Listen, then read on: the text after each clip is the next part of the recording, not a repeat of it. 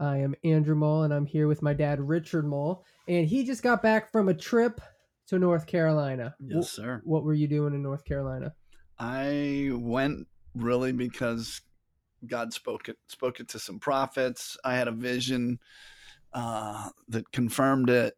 I felt a lot of reluctance. There was a lot of things going on in the schedule, but it seemed like the Lord was confirming that this was His timing.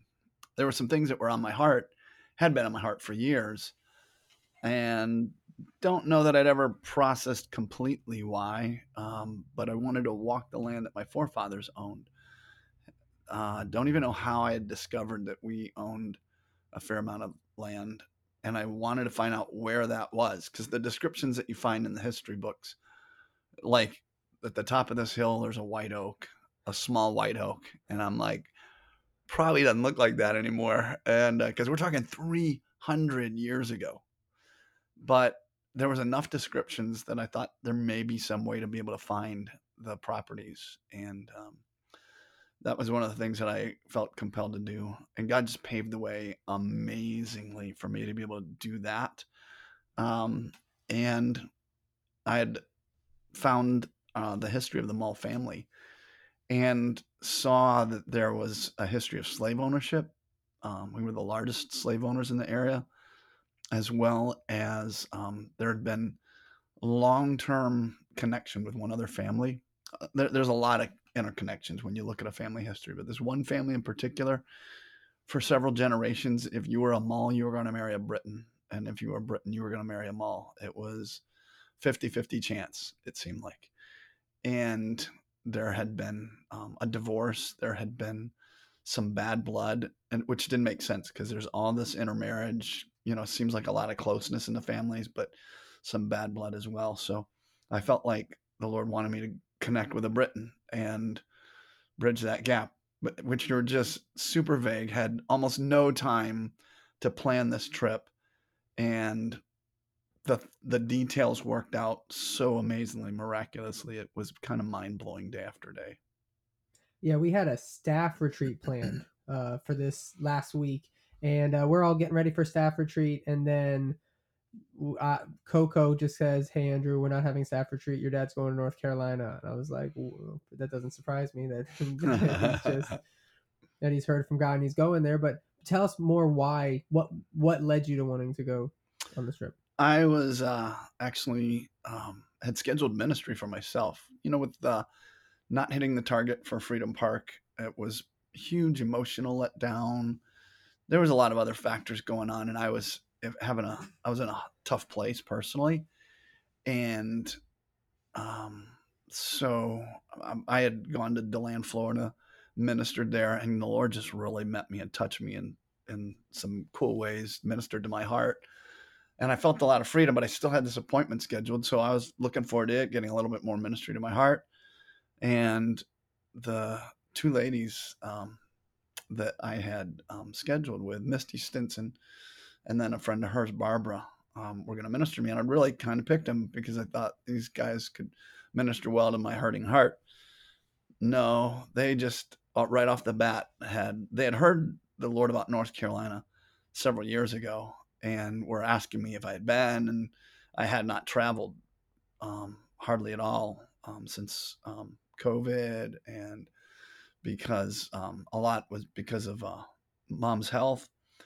And so I hadn't gone, but I was like, yeah, I still plan to do that sometime.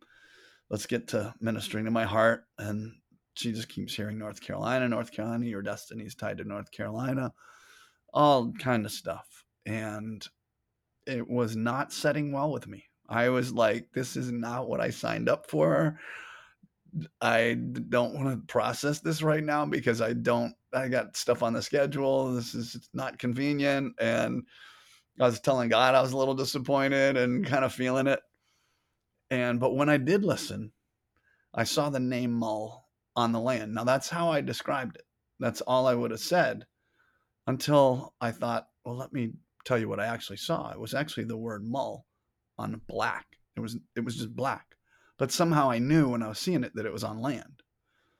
And then I also saw this these grid lines like that what you'd see on a map. Um, I, I wasn't sure even what they were because I couldn't get a vantage point. They were too close. I, I couldn't look get it far enough away to look and see what they were, but I knew that they were grid points. What the Lord showed me was that that I was actually standing on the land. That's why the grid points were I couldn't get perspective because I was on the land. So I was just seeing an intersection of two points.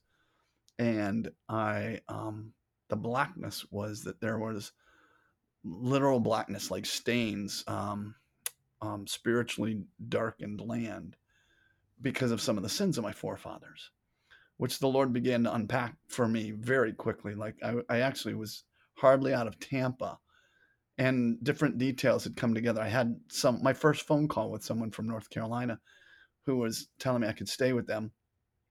Said I love finding land, and I do this all the time, and I would be thrilled to help you find the land.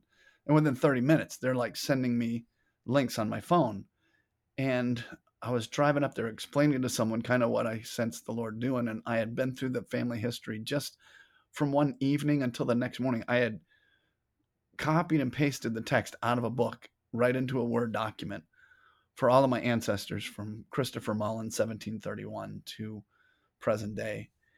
And I had quickly realized, wow, the biggest slave owners in the area, some of the biggest landowners in the area. And it was like the Lord just turned the light bulb on. Your family was generational human traffickers. And I was like, I've never looked at slavery through those eyes. And for for at least several generations we were the larger slave owners in that region. And it hit like a lightning bolt. I was just still leaving town realizing some of the wealth even had been built by extortion. And realizing that I, I just i began to repent. I was driving and i began to repent out loud even before getting to the land. And I felt like a wave of God's presence and his power that I almost pulled off the side of the road because it was so intense. And then, and I was on the phone actually with Coco and she was like, I feel like I just was in a courtroom as a witness to some kind of proceeding. And, and I was like, I had that same, like, almost like, do I turn around and go home? Like, is this done? But it was like, I knew that there was more that the Lord wanted me to do. So Okay, so there's like a ton to unpack here. So first off, t- talk to me about hitting the mark with Freedom Park. You mentioned that for some of our listeners who have no idea what you're talking about. What's Freedom Park? What's going on with that? Well, this is kind of the story of some of our journey restoring joy, and um, we have been ministering to people with a lot of trauma, a lot of brokenness now for years, and came to the realization that a lot of people we were ministering to had been um, involved in trafficking in a variety of means, had been trafficked. And almost since we began 30 years ago doing this kind of ministry, we've had people go, Is there a place for me to come and stay? And we often see the need for that. People uh, need kind of extended ministry. So it's been part of the vision for a long time.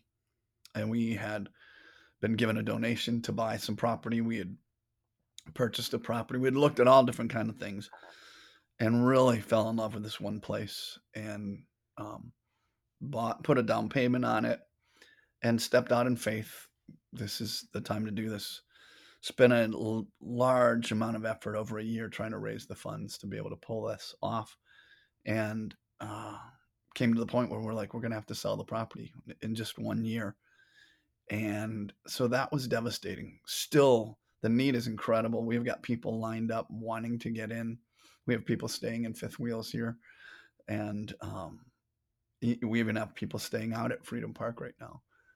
But we can't sustain it with the resources that we have. So that was the discouragement that um, and and just prayerful.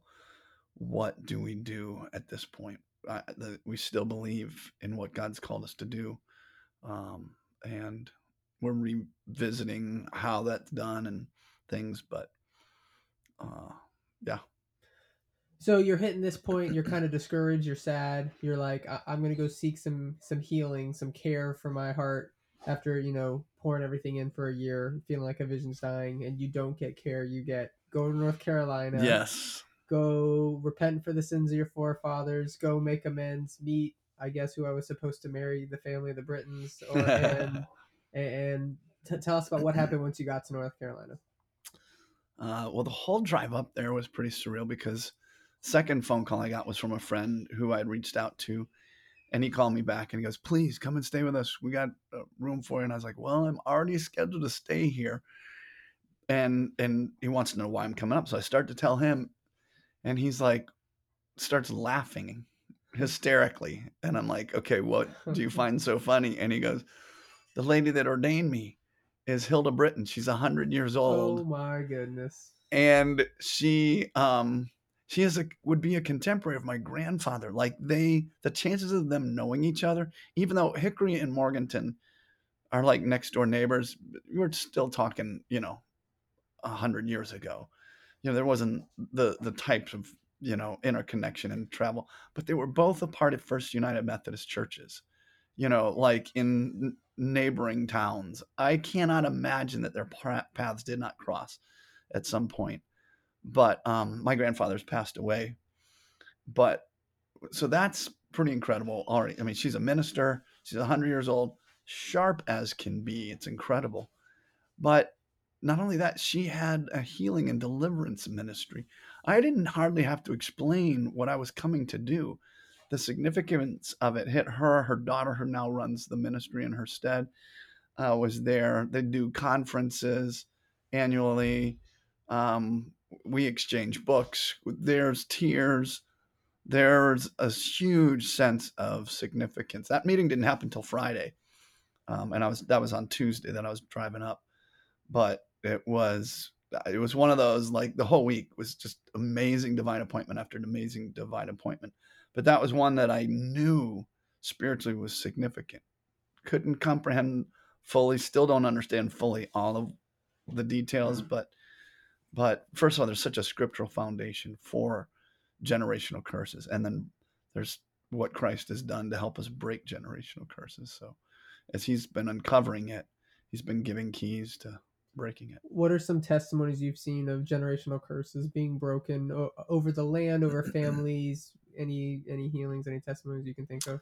Uh, the most powerful ones are when I get to travel overseas or ministering predominantly like among the African American community. I was doing I was repenting of the sins of our forefathers before I even knew that either side of my family owned slaves and both sides of our family did. I did not don't think I realized that we were some of the largest slaveholders um, in that region. I mean, not not in a state, but but in that area, it was it was um, you know, a decent number. And um, so it's become more personal over the years. But in uh, Ghana, stood in the gap, repented of the sins of my forefathers. Pastors were falling off of their chairs, wailing, moaning because they had never seen a white man humble himself. So, so there was healing in the hearts of people. Walls come down, doors open for for them to be able to listen and hear what I have to say because even though things look good on the outside, sometimes people are smiling and shaking your hand. The wounds of the gen and the generational curses of slavery and and some of those things are horrific. But then, so some of the miracles were like um, they caught fish they hadn't caught in over 40 years in Ghana to where you couldn't see the beach. When we were in South Africa and Zambia, and I was doing it, everywhere we went within an hour, either an hour before or an hour after, it would pour rain. And it was the worst drought in 30 years. So I have had an incredible expectation that we are going to see some amazing miracles as a result of this. I told the Lord that the week was a, it was fun. I mean, it felt like, man, it felt like it belonged in a book. Like, like just all the divine appointments, all these details of course, the book is going to be worth reading when we see this amazing breakthrough. But um, but if if I didn't see a breakthrough, it was so amazing and fun and cool and um, just to watch God open up the doors to drive the land that my forefathers had um, walked on, built their homestead on in the 1740s, 1780s, you know, in that time frame, eight, early 1800s, to walk where their graves were. Um, all of these things were incredible. Okay, so tell us some more about the divine appointments. You drove up on Tuesday, right? Yeah. How was the drive up? Uh, you know, I was fighting a cough. I did not like that, but the Lord sustained my voice the whole day. Um, I believe that the divine appointments even started before this um, trip because I've recently reconnected with Arthur Burk and I'm I meet with him on a weekly basis and um, and if I was to pick who is one of the top experts on you know um, curses on the land, blessings on the land, and things like that, uh, Arthur Burk would be in the short list uh, of some of the top people. So you know the lord had already orchestrated that before orchestrating this meeting so i was able to get some of his thoughts and feedback and um, uh, you know was was taking some of that wisdom with me um, all of my experience and then the divine appointment of someone the first phone call someone who can connect me to the lands um, the next phone call is someone who can connect me with um, uh, a, a, Britton. Uh, I had um, connected with a African American mull, and you know that like I found Mulls in my friend requests, and there were white Mulls and African American Mulls, but I really felt like I needed to connect with an African American mull. And sure enough, she, um, when I get to talk to her, her name's Jocelyn Mull. She is an author. She owns a small publishing company. She um, is ordained minister. She is got her doctorate, and it was just like our credentials lined up so crazy. She's writing a book about human trafficking. Um, and she just knew the Spirit of God said to take to respond because I'd reached out through Messenger.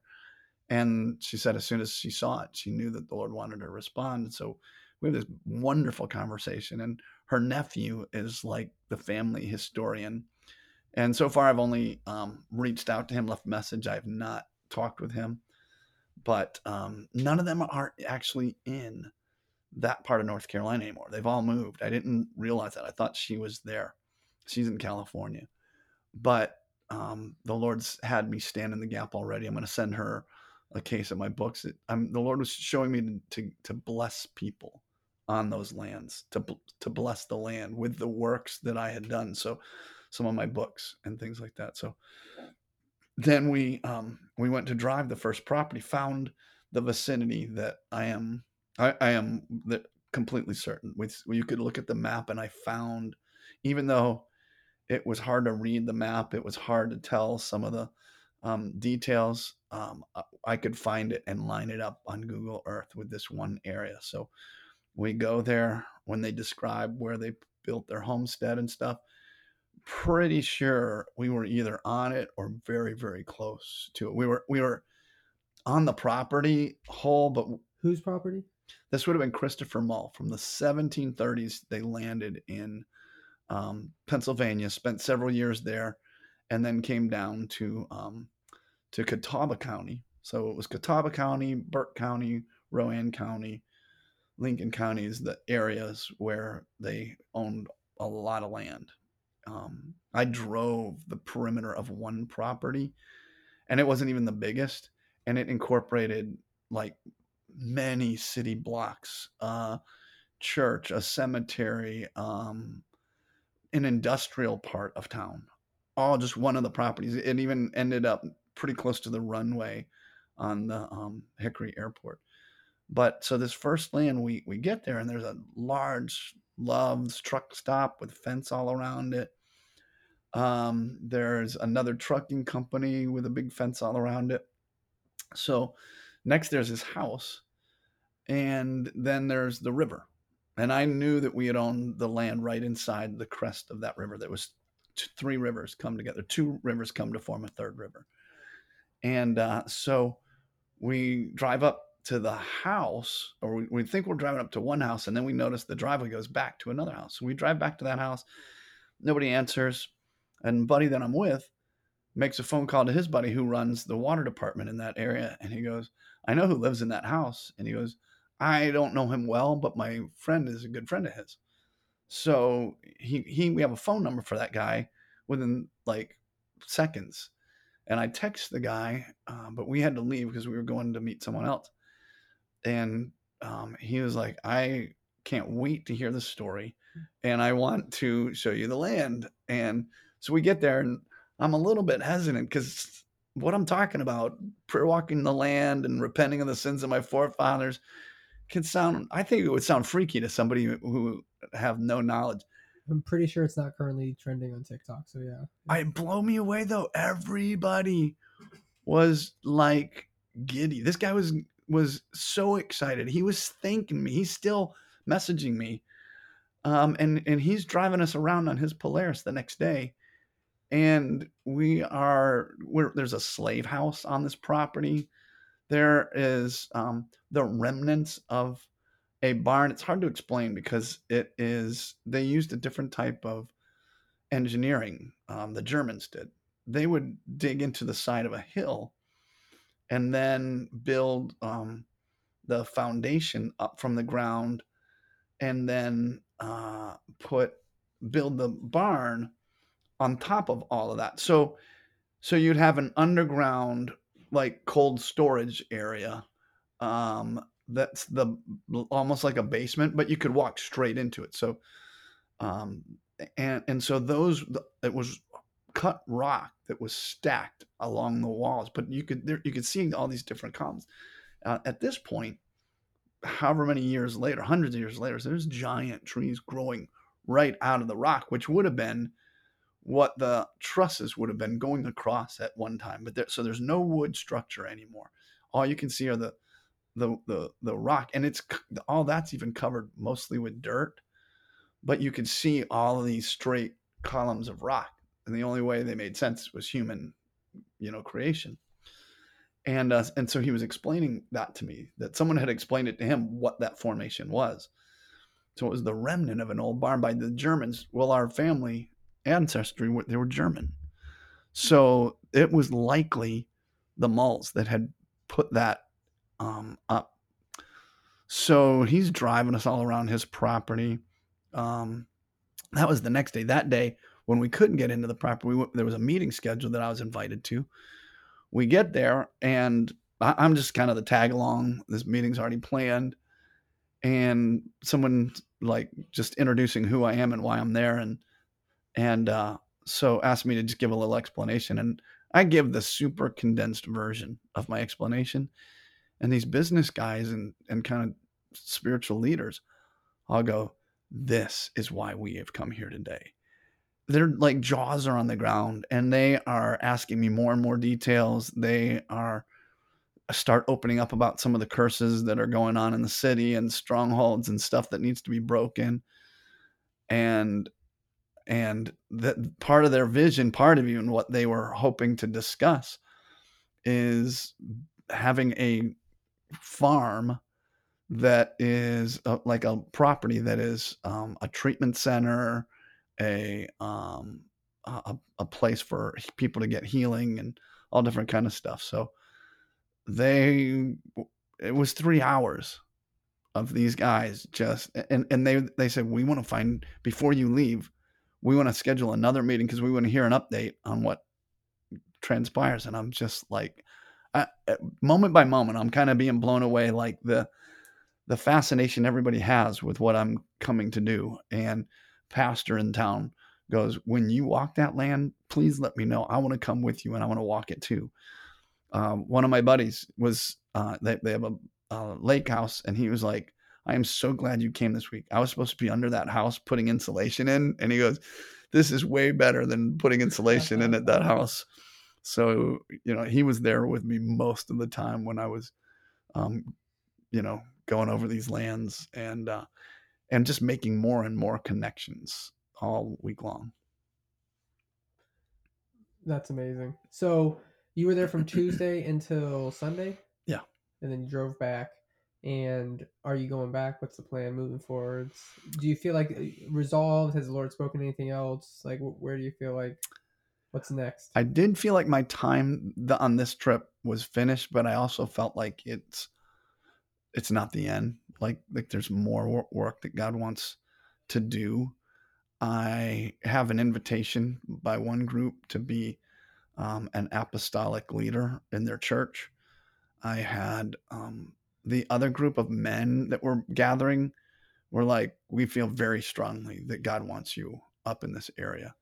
Um, and and wants you to be a part of what we're doing here. And um, so, are you moving to North Carolina? I do not believe I am moving to North Carolina. Okay. I told my mom before you left, I was like, I think there's like a 50 50 chance that he's coming back saying, We're moving to North Carolina. The Lord has called us. And... We do have a number of friends that are moving up there, uh, and that's kind of been interesting. And we we have a lot of places that we can go and stay.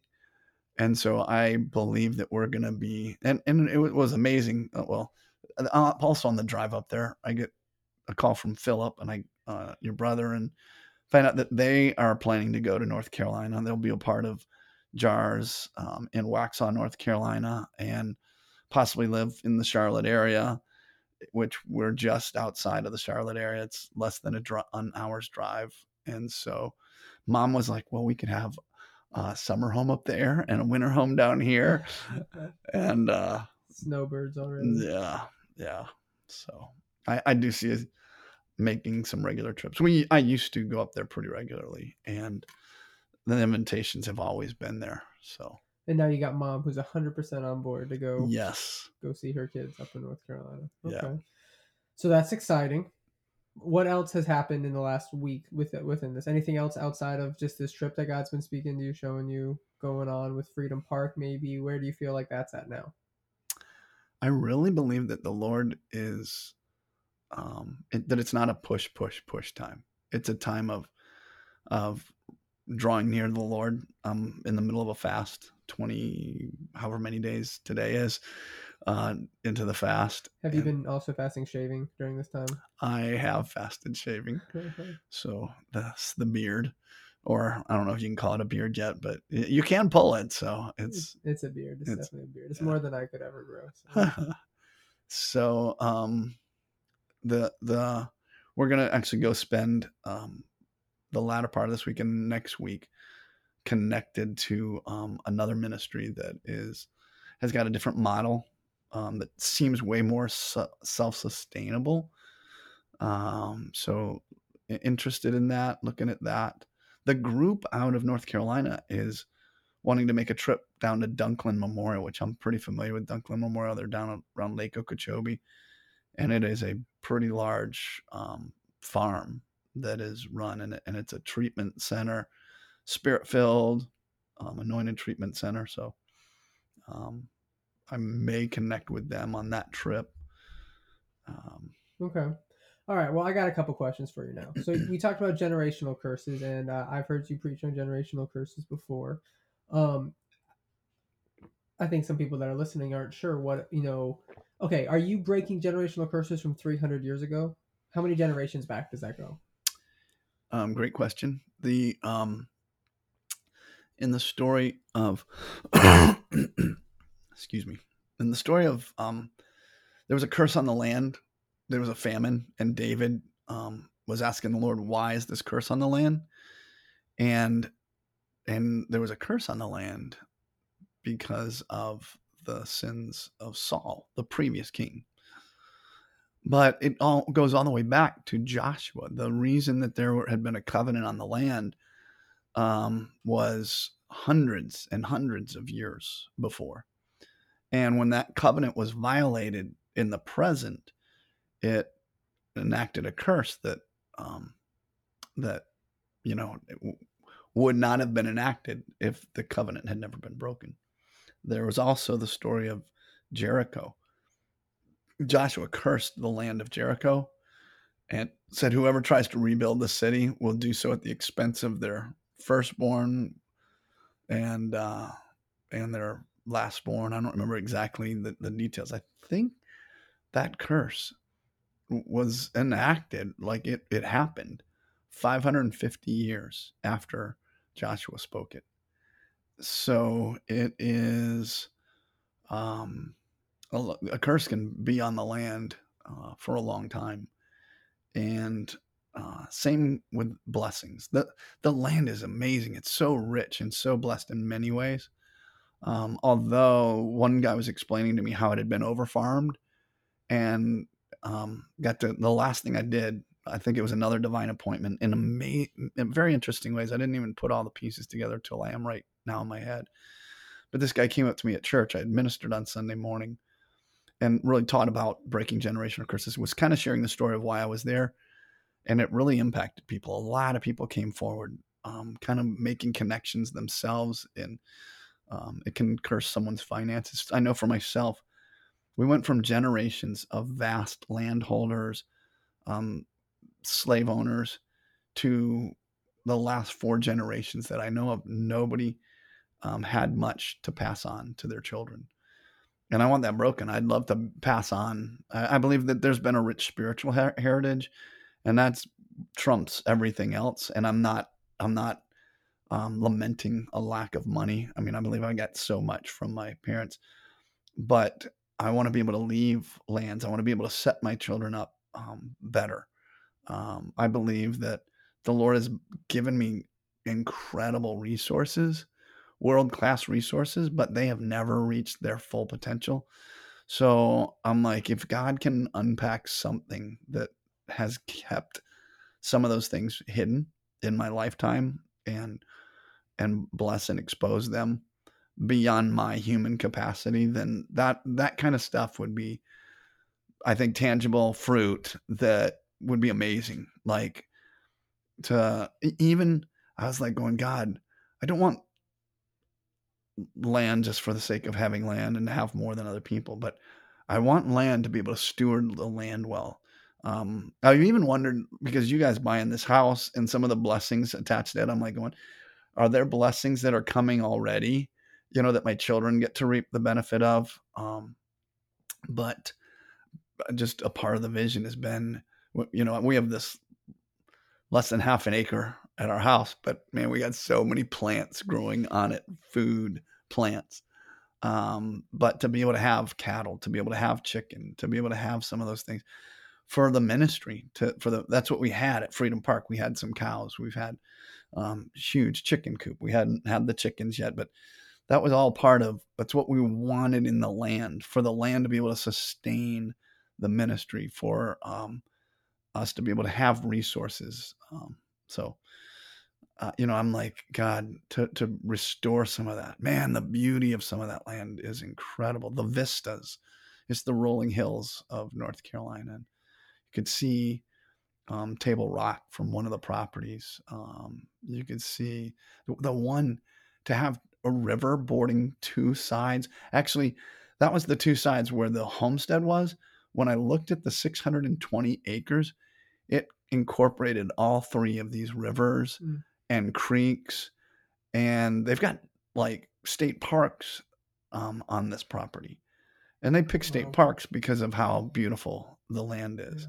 So that's pretty cool. Okay, so we're gonna bring it back to generational curses. So, um, you're saying that you believe generational curses do they on a person do they last three to four generations or do they last longer uh, for people or is it different for land versus for people um i believe that um, as a as a whole the, the the curses are limited in their scope because um you know the the the intention was the blessing to flow from generation to generation to generation. That's why god established the generational flow that concept.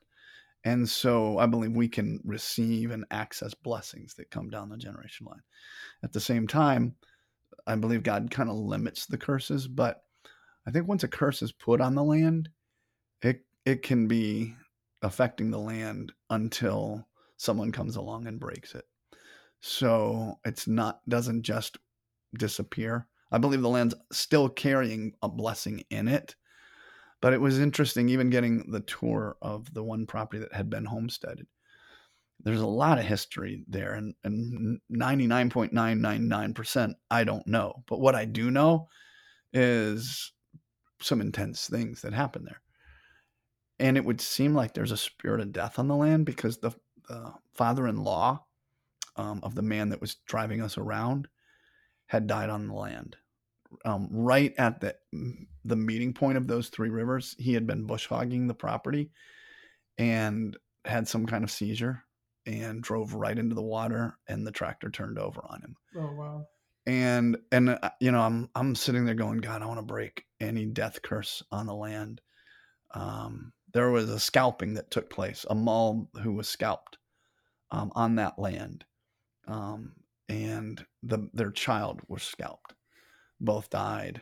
Um, the wife had been out driving the cows back in for the night, and um, the um, she saw the the cows just turned and bolted past her, and she ducked into the woods thinking there was some kind of animal that had spooked them, and saw the fire coming from her own house. Mm. And um, saw the Indians dancing around the house and ran ter- terrified to a neighbor's house. They boarded up the house and headed into the woods, got into a cave that they knew about, and waited the night there. When they went the next morning, the baby was alive but had been scalped and died within a couple of days, but the husband was already dead. All of these kind of things, and I mean, I could go on. He was telling us stories for hours, and and I had read some of those stories. Um, I'm like, you know, what I did know could open up doorways for curses. What we don't know, um, and that's where the Holy Spirit showed me that that some of the land was gained righteously. It was um, granted by the king because America wasn't even a nation when they were getting the grand land grants.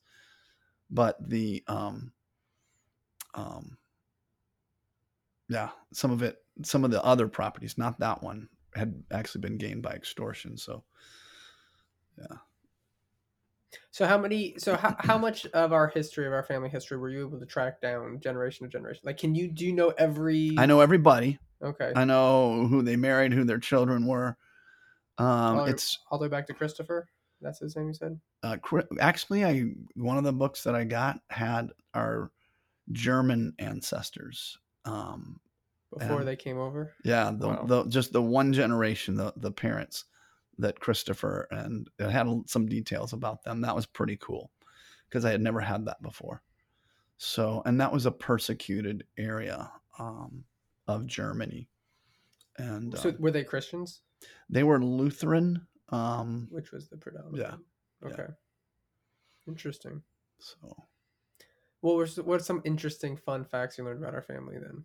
Just like random funny Oh, things. one of the wild ones. Um, Jacob Mull is the one that when I, I walked over his grave, I started just crying, very hard crying, and it. I had I had seen the most about him.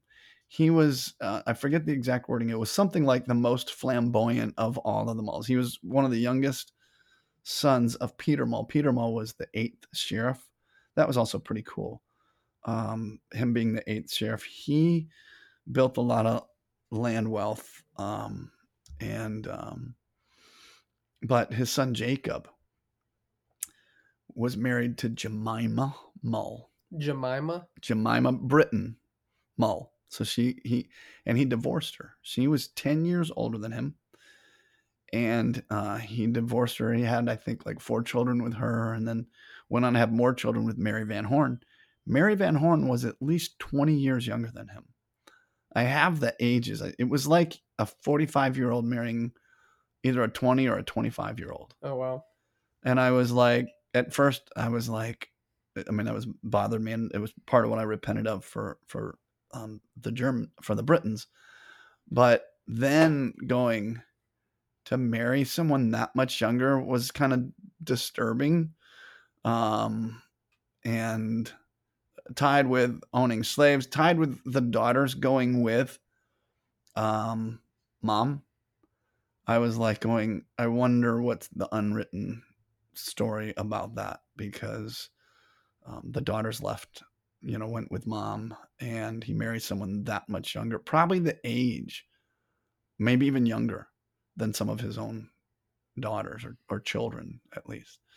So, um, Something that's more common now, but was not very common. back 20, then. 25 years. No, somebody, a 45 year old marrying a 20, 25 year old is, I don't think, too highly looked upon in too many places. So, yeah. But yeah, everything from divorce to um, someone marrying that age um, was a little bit disturbing and Okay, what's a funny thing that you saw or read about? Mm, funny. Something slightly more lighthearted than Scalping. Ah, man. I know I don't know you didn't find it this week, but the, the, the things to me that were the most encouraging when I was talking to my dad um, and remembering some of his history, and then my grandfather, um, there was a lot of redemptive things, and there are, as best I can tell, there's like no scandal for those generations. Now, my my great grandfather, there's a lot more mystery, and he was a hard man and I, I, can't remember all the descriptive words, but my dad knew very little of his grandfather. Mm. Um, but my grandfather, see, the coolest stories were some that I didn't remember if I had ever heard him. I'd always known that he grew up in a pool hall. His grand, his dad owned a pool hall and possibly bowling alley. Don't know those details for sure. But whenever a, a pool shark would come into town, my grandfather would go and uh, win people's money back for them and give them their money back. So that was pretty cool. He was like cool. so good at pool that um, and pretty confident that he would he would just pick up a game and go, you know, can I play and start winning their money back and then give them their money back. And um, he was I did not know this um, if I had ever heard it before, but he was he bowled some perfect games in his lifetime. I had heard that. Yeah. And um, so that was pretty cool. He um, yeah, because I, I just remembered him being the person who hardly said a word. My grandmother talked for everybody, and um, and he was just quiet most of the time. So he and he didn't become a Christian until his 80s, but he was involved in church his whole life. He was always the pastor's right hand man, and but he had never understood the gospel till he was in his 80s, and he discovered it on his own. He had a Bible and started reading the Roman Road and understood the gospel for the first time. That's crazy. You go to church your whole life and not realize. Yeah, that. yeah. And then you know got my some of my dad's history again, and and my my I've always looked up to my dad. He's like been one of my good friends. He um, was kind of my hero growing up, and but for years years ago we uncovered like he made so much money and for and for the companies that he worked for he'd take companies that were losing money and turn them into making three million dollars you know in a matter of a year two years i mean it was it was incredible the the impact that he had on these companies but again he has n- nothing to show for it so eh, i'm like going lord i want to break these curses and have it even affect my dad even at his age like that that things would open up and and blessings would begin to flow. So, Amen. for you guys, for Amen. our grandkids. Yeah, I'm, I'm down for all that inheriting land thing from you. So yeah, that, that, sounds good to me. Yeah. So, all right. What what's something you want to leave our listeners with about about what what you've experienced this past week? Um, you know, God's more about blessing than curses. Yeah. And that's why Christ came was to destroy the curse. Amen. And and the the reason I actually found it such a privilege and a joy because I felt like the Lord was revealing things and uncovering things that were for our benefit. It's not like I never felt beat up or or anything like that. I felt just the hand of God. You were experiencing God's love through all of this. You weren't like doing this out of fear or, or, looking for, you know, shadows and looking under rocks. You were like, no. God was leading, God was speaking. You weren't even looking for this. This yeah. was just. There was something had been there for years about like I felt like the need to walk the land, but you know, it wasn't until pushed and and then going, man, to have a week. I mean, I didn't have a week, but like a God ordained given week to go. And really, it felt like walking with God. And so, you know, it's, it's, uh, I will probably write about this. I will probably, um, I've produced a video every day. I, I shot like a video log. So I'm going to, I'm going to, um, pull that and together and produce that. but um, and and to be able to teach other people, but just need to be led by God. But sometimes I believe when there are curses, when you're going, I'm hitting a wall. There's a ceiling that I can't break out of. You know, God God has given us keys to to destroy those ceilings. Give us one more healing testimony of a person being healed from breaking generational curses. Um, the one that pops into my mind was my own sister. Um, I don't deal with generational stuff maybe as often even as I should in ministry. I know, I know it's a foundational thing, but we deal with so many other keys. But my sister had five vertebrae in her neck that were damaged, and she um, was facing a surgery. And I had prayed for her, and she allowed me to pray for her, but she didn't think it was probably rooted spiritually. And she was just like, Yeah, you can pray for me. And I did. But then she felt like she got a word from God. And you know, you pray a little more desperately when you're facing the surgery that you're it's gonna cost a lot of money and yeah. chance of losing her voice. She was a singer. So she was really crying out to the Lord and, and felt like the Lord said, I'm gonna heal you, but you need to go to your brother. So we schedule a time. We're listening to God, we're praying for her. And I had a vision of a man hanging from a uh, noose and his family huddled over to the side, cursing the family that had done this. My dad had a vision of a man tied to a post being beaten. And um, and so she repented of the sins of our forefathers back then. Went home, pulled off her neck brace, had full movement of her neck, started painting her bedroom. And when she went back to the doctor and they x-rayed her neck, they were like the chips of disc that were pressing into your spine are gone. Wow. And the doctor wrote healed on her um, um, paperwork. Her prognosis. That's amazing. Yeah. So I believe that God has. Wasn't there something with grandma too? Did, didn't she have like the same injury or the same surgery or something like that? Too? Yeah, about the same at the same age. They had. Yeah, I forgot that. So that was one of those things like ding, ding, ding to to both have a surgery on the same vertebrae in the neck at the same age. One walking down the st- my mom had been walking down the stairs and you know how you slip miss a couple of stairs and go bump bump bump. She had done that, caught herself still standing upright, but had damaged the, her neck doing that, um, carrying a load of laundry. And my sister was car accidents. So you wouldn't think that that's yeah. you know, a spiritual thing. Getting hit with a car accident doesn't seem to feel like a spiritual thing. Yeah. That's yeah. that's crazy. Yeah. Wow. All right. So this is a podcast that we are going to be doing every week, uh, Lord willing, and uh, we're going to be bringing on some guests, and we're going to talk about everything in the kingdom of God, from generational curses. We'll have some guests come in, talk about missions work. Probably going to have Philip come in, maybe Arthur Burk. So you're going to want to stay tuned. That's going to be great.